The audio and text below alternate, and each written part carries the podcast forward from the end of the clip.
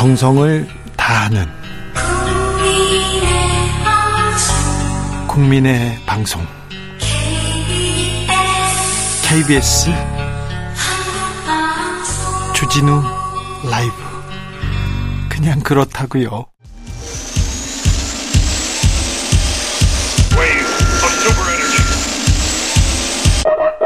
주 기자의 1분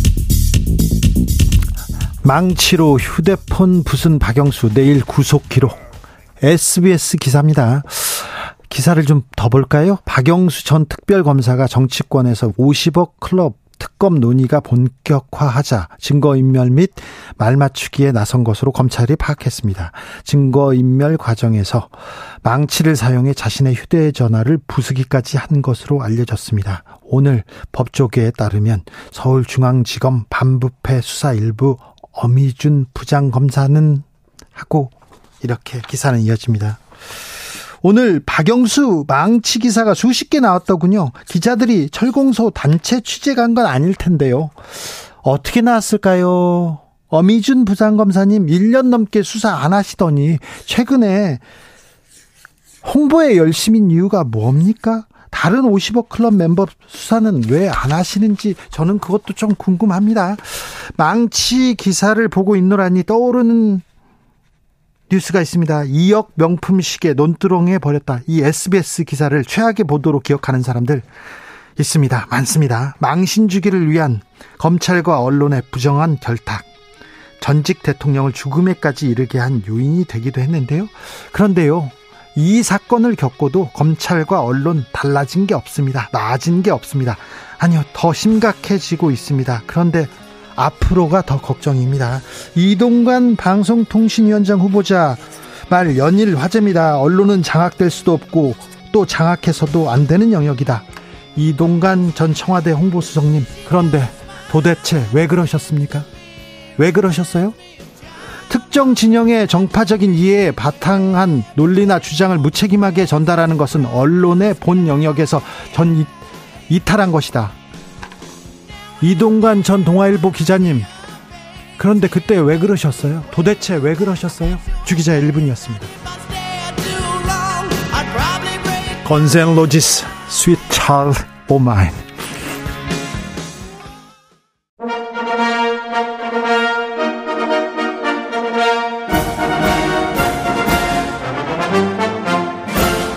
꽉 막힌 우리 정치의 맥과 혀를 뚫어 보겠습니다. 진짜 보수들의 나라 걱정, 이것이 보수다. 자, 보스의 시각 아닙니다. 보수들의 시각 좀 물어보겠습니다. 능력과 실력을 너무 숨기고 있는 거 아닌가? 그래서 8월부터는 보수의 진짜 생각 좀 모셔보겠습니다. 자, 오늘, 자, 보수의 경제통입니다. 자, 경제 사령탑이었습니다. 이혜훈 전 의원 모셨습니다. 어서 오세요. 안녕하세요. 네. 오랜만에, 오랜만에 뵙습니다. 예, 정말 오랜만에. 네. 방송 자체가 제가 한 1년 넘 1년 반 이상 쉬었던 것 네, 같아요. 왜 보수 정권에서 이렇게 쉬셨어요? 아, 네. 뭐 저도 이유를 모르고 있습니다. 아, 그렇습니까? 네. 네. 아, 이유를 모르시고. 아, 저 아, 그래도 좀 좀 활동해 주셨으면 하는 생각이 아유. 이 지금 경제 좀 어. 지표 엉망이잖아요. 그리고 민생 아 좀 엉망이잖아요. 서민들 어렵지 않습니까? 그래서 어떤 경제 정책이 어떤 민생 정책이 펼쳐지고 있는지 듣고 싶은데 그런 얘기를 못 들어가지고 제가 어, 보수의 경제 선생님 이혜훈 전 의원 먼저 모셨습니다. 이 얘기 전에 네. 이동관 방통위원장 후보자 얘기부터 좀 들어. 오늘 제일 핫한 이슈라. 네. 네. 네. 어떻게 보셨어요 이 지명을? 근데 이제 저는 이제 이렇게 생각했어요. 네. 아, 굉장히 언론의 공정성에 대해서 갈증이 많은가 보다. 그래서 그걸 꼭 해야 되겠다고 생각을 하나 보다. 무엇보다도. 언론의 공정. 예를 들면 이제 우리가 독립 얘기를 많이 하잖아요. 네. 언론이라면. 네. 근데 이제 언론의 독립도 중요하지만 사실 독립을 우리가 그렇게 목매는 이유는 실은 공정이라는 더 상해 가치를 위한 거잖아요. 그렇죠. 예. 그러니까 독립이 돼야 공정한 보도가 된다라는 이제 어떻게 보면은 독립이라고 하는 거는 공정을 달성하기 위한 여러 수단 중에 하나다. 이렇게 생각을 하는데 독립은 됐어요. 지금 언론들이. 예. 근데 이제 독립이라는 게 이제 주로 정권으로부터의 독립을 얘기하는 거니까 네. 독립은 돼 있는데도 이제 뭐 여러 가지 이제 논란이 많잖아요. 편파 보도 어쩌고 뭐 사실 보도 아니네 이네 뭐 여러 가지 논란이 많은 거는 이제 공정에 대한 갈증이 나오는 부분이다. 저는 이렇게 보고. 그런데 의원님 언론 공정을 그 땅바닥에 이렇게 내팽개쳤다. 이렇게 지목받는 분이 이분 아닙니까? 근데 그거에 대해서 또 여러 가지 이제 견해는 다른 것 같아요. 견해는 달라도 네. 그 이명박 정부 때 좀 너무했잖아요. 보수 정권에서. 사실은 이제 그는 저, 저 저는 그때 친박으로 피해를 당하는 피해자의 네, 그렇죠. 입장에서 네. 근데 그때는 이제 여러 가지 많은 이제 뭐 생각들이 있었는데 네. 근데 지금은 이제 어쨌든 보면 이분도 그러잖아요. 언론의 독립은 빼앗을 수도 없고 빼앗아도 안 된다. 라고 얘기하고 있는 걸로 봐서. 근데 그분 도대체 왜 그러는지. 아니, 옛날에는 안 그러셨던 분이 안 그러셨으니까 걱정하는 거예요. 저는 걱정됩니다. 음. 그분이 이제 음. 홍보수석 되자마자 라디오 시사방송 진행자들 퇴출시켜라 막 그런 거 했거든요. 그러니까 저희 같은 사람들은 네. 좀 걱정하는 것도 있는데 그런데요. 저 하나만 물어볼게요. 네. 이동관 방송통신위원장 10년 만에 거의 뭐 어린 잡아 5, 60억 이상의 이렇게 재산이 늘었더라고요. 어린 잡아입니다. 네, 이분이 방송통신보다는 조금 뭐라고, 어, 뭐라고 해야 되나, 재경부 장관 쪽으로 가셔야 되는 건 아닌가, 그런 아, 생각도. 재테크는 재경부 장관 소관은 아니고요. 아, 죄송합니다. 네. 재테크를 잘하셨다고 말하시고 싶은 거죠? 아니요, 예. 네. 재테크는 뭐 경제 정책하고는 사실 또 이렇게 별개의 문제이긴 네, 한데, 네, 네. 근데 어쨌든 저도 이번에 나온 거 보고, 어, 어, 많이 올랐구나 그 생각은 했죠. 네. 근데 이제 재건축 아파트를 가지고 예. 있는 분들이 그런 경우가 좀 있긴 있어요. 왜냐하면 재건축 아파트가 지난번에 이제 그 분양가 상한제라는 것 때문에 문재인 정부는 분양가를 상당히 시세보다 한 60%, 50 어떤 데는 50%까지 네. 낮게 해줬으니까 네. 그 사실 이제 분양을 받기만 하면 네. 그 다음에 이제 시세만큼 거의 곱절이 뛰는 거는 이제 어떻게 보면은 그렇죠. 순식간의 일이었죠. 예. 네. 그러니까 이제 그런 어떻게 보면 시대의 여러 가지 틈새, 정책의 틈새 를 잘 활용하신 것 같기는 해요. 네. 아, 근데 그 얘기 돌아가서 마무리할게요. 네. 그래서 공정이 중요한데 네. 지금 독립은 된 언론들이 공정한 보도를 안 하는 이 문제는 어쨌든 우리가 좀 생각해보고 함께 길을 찾아가야 될 것 같기는 해요. 네, 음, 알겠습니다. 독립이 능사는 아니다. 독립됐다고 모든 언론이 공정 보도가 되는 건 아니다. 저는 그게 이제 하여튼 좀 또 다른 하나의 우리 고민거리인 것 같아요. 알겠습니다. 독립 안 된 언론에서도 편파 보도 많이 하는 거, 네. 정파 보도 많이 하는 거 뭐 봐왔으니까요. 네. 아무튼 언론계는 나아지지 않는 것 같습니다. 정치도 그래요. 정치도 그렇습니까? 네. 네.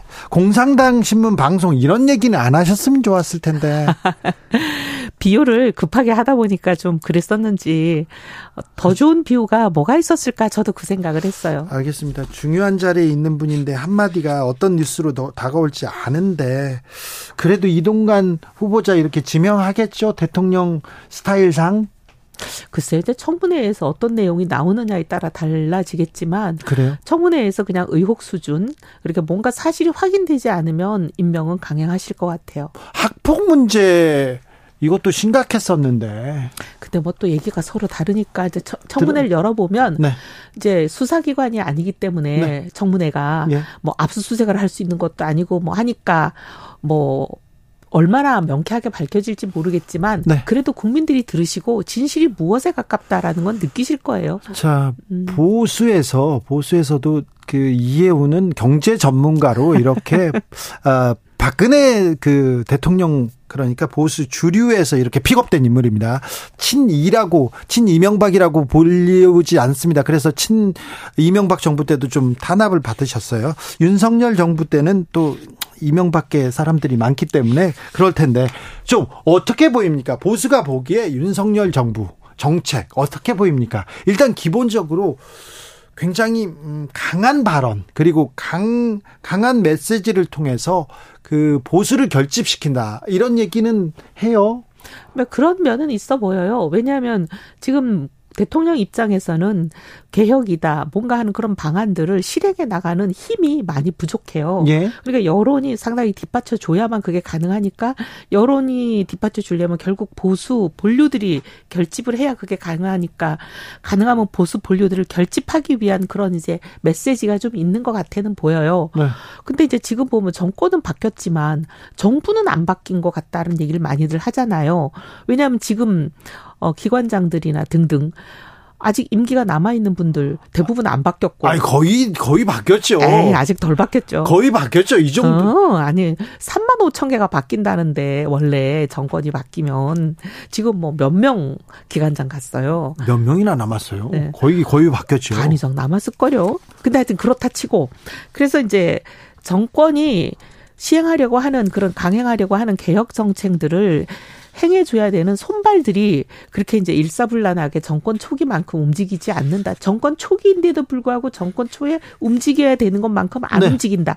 이런 인식들이 있다 보니까 메시지가 좀 더 강해지는 거 아닌가 그런 생각은 들어요. 네, 알겠습니다. 경제 정책 어떻게 보고 계십니까, 대통령의? 음, 대통령께서 뭐 지금 예를 들면 뭐 경제 정책이 워낙 폭넓긴 하지만 이번에 이제 문제되고 있는 뭐 아파트 문제나 이런 거를 이콘 카르텔의 문제다, 이거를 잡겠다 이렇게 하는 거는 저는 뭐 그거는 방향은 맞는 것 같아요. 네. 근데 음. 윤석열 정부 들어서 이거 공교롭습니다. 뭐 세계 경제도 어 이렇게 또 따라가기도 하지만 세계 경제가 나아지는 수준에 비해서 우리 경제는 뒷걸음질 치는다 이런 얘기 계속 되는데 그런 지표들 계속 나옵니다. 아 근데 그거는 네. 사실 어떻게 보면 경제라는 게 어, 반등의 효과도 있기는 하지만 네. 또 문재인 정부 5년 내내 했던 여러 가지 정책의 영향이 사실 그 다음 정부 한 2, 3년까지는 갑니다. 그러겠죠. 음, 그래서 좀 그런 면도 있죠. 왜냐하면 돈이 워낙 많이 풀렸었고. 네. 근데 그러다 보니까 이제 이자율을 올릴 수밖에 없고. 아니 코로나 음. 시대에 음. 어느 나라나 돈을 많이 풀었잖아요. 네, 네. 그런데 다른 나라 경제 성장률에 비해서 우리나라 경제 성장률이 떨어지지 않습니까? 우리나라 경제가 경제 성장률이 이제 다른 나라에 비해서 좀 어려운 거는 꽤 오래된 얘기예요. 근데 이게 잠재 성장률 얘기를 하다 보면 굉장히 복잡해지는데 네. 잠재 성장률을 결정하는 게 노동이 있고 자본이 있고 생산성이 있잖아요. 네. 근데 지금 우리는 자본과 생산성에 있어서는 다른 나라에 비해서 크게 떨어지지는 않는데 네. 이 노동이 굉장히 어렵습니다. 특히 저출산 고령화가 다른 네. 나라하고 비교가 안 되게 그렇죠. 심각해지면서 이 노동 투입에 있어서 문제가 생기고 있죠. 자, 그 문제에 대해서 그러니까 네. 대책을 내놓고 음. 대처해야 될 거 아닙니까? 대처해야 돼요. 근데 그렇죠. 그 부분이 너무 아쉬워요. 그렇죠. 왜냐하면 저출산 고령화 대 대책위가 제가 보기에는 우리나라 특히 경제 앞으로 50년을 좌지우지하는 가장 중요한, 중요한 곳인데 거기 이제 전문성이 없거나 네. 열의가 없거나 이런 사람들이 지금 이 정부 들어서 좀 갔잖아요. 네. 그래서 이게 너무 이 조직이 형해화되고 실질적인 방안을 내놓지도 못하고 강한 드라이브도 못 걸고 그게 좀 답답해요. 아 그렇습니까? 네. 양평고 속도로 좀 물어볼게요. 이게 경제 이슈인지는 모르겠지만 네, 네. 그런데 윤석열 정부 들어서 갑자기 종점이 바뀌었어요. 근데 음. 어, 예타도 안 했는데 그런 생각도 있고 음. 어, 정점 주변에 음. 김건희 여사 일가의 땅도 있어요. 음. 왜 그랬을까? 왜 갑자기 그리고 또 문제 문제 인사로 지목된 음. 수사를 받던 재판을 받던 사람이 갑자기 승진돼서 도장을 찍었어요. 좀 이상하잖아요. 여러 가지가 이제 좀 명쾌하게 해명이 될 필요가 있다 이렇게 생각을 하죠. 예, 예. 그래서 원장관이 이번에 뭐 그냥 무제한으로 예. 시간 제한 없이 그냥 국토위 현안 질의를 하자라고 하면 정말 그렇게 해서라도 네. 관련된 사람들 다 나와서 증인들 그렇죠. 다 부르고 네. 증인 뭐 거부하고 이런 거 하지 말고 예. 누구는 정인 안 된다 막 떼쓰지 말고 증인 신청하는 사람들 다 받아주고 예. 그래가지고 좀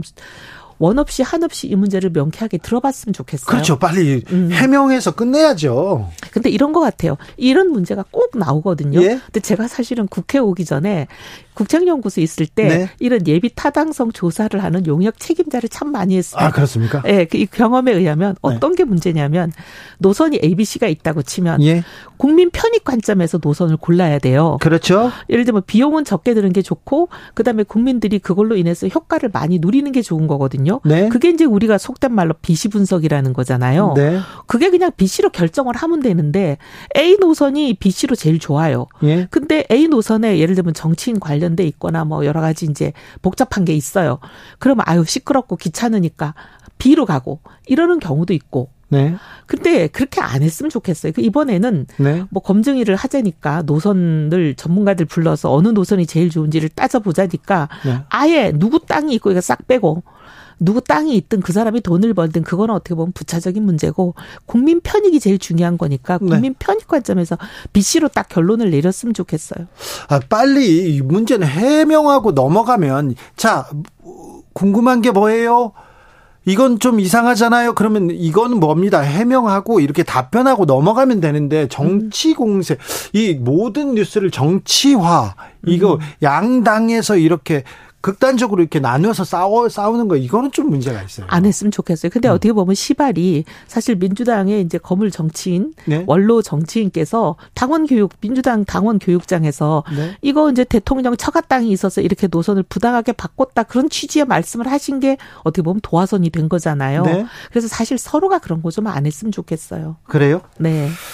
알겠습니다. 저 네. 아파트 순살 아파트 관련돼서 이 문제는 어떻게 좀 풀어야 됩니까? 이거는 이번에 완전히 발본색원하지 않으면 또 일어나요. 네. 우리 불과 2년 전에 네. LH 이 공사가 광명하고 시흥에 왜 땅 투기 직원들이 그렇죠. 해가지고 네. 야단 났을 때 거의 나라가 절단 나는 것처럼 난리 쳤잖아요. 네. 근데 그러고 있는 동안에도 그 야단이 나는 동안에도 지금 이 철근은 빼먹고 있었다는 게 이번에 드러난 거잖아요. 네. 그러니까 제대로 이거를 관련자들을 엄벌하지 않으면 지난번처럼 대충 그냥 뭐 여론이 잠잠해지고 언론이 여기에서 이제 보도 관심이 사라지면 그냥 쓱 넘어가는 식으로 하면 이거 또 재발됩니다. 그럼 또 인명이 희생되죠. 네. 그래서 이번에는 확실히 발본색원 해야 되는데 이번에 보니까 감리에 감리가 굉장히 중요하지 않아요? 네.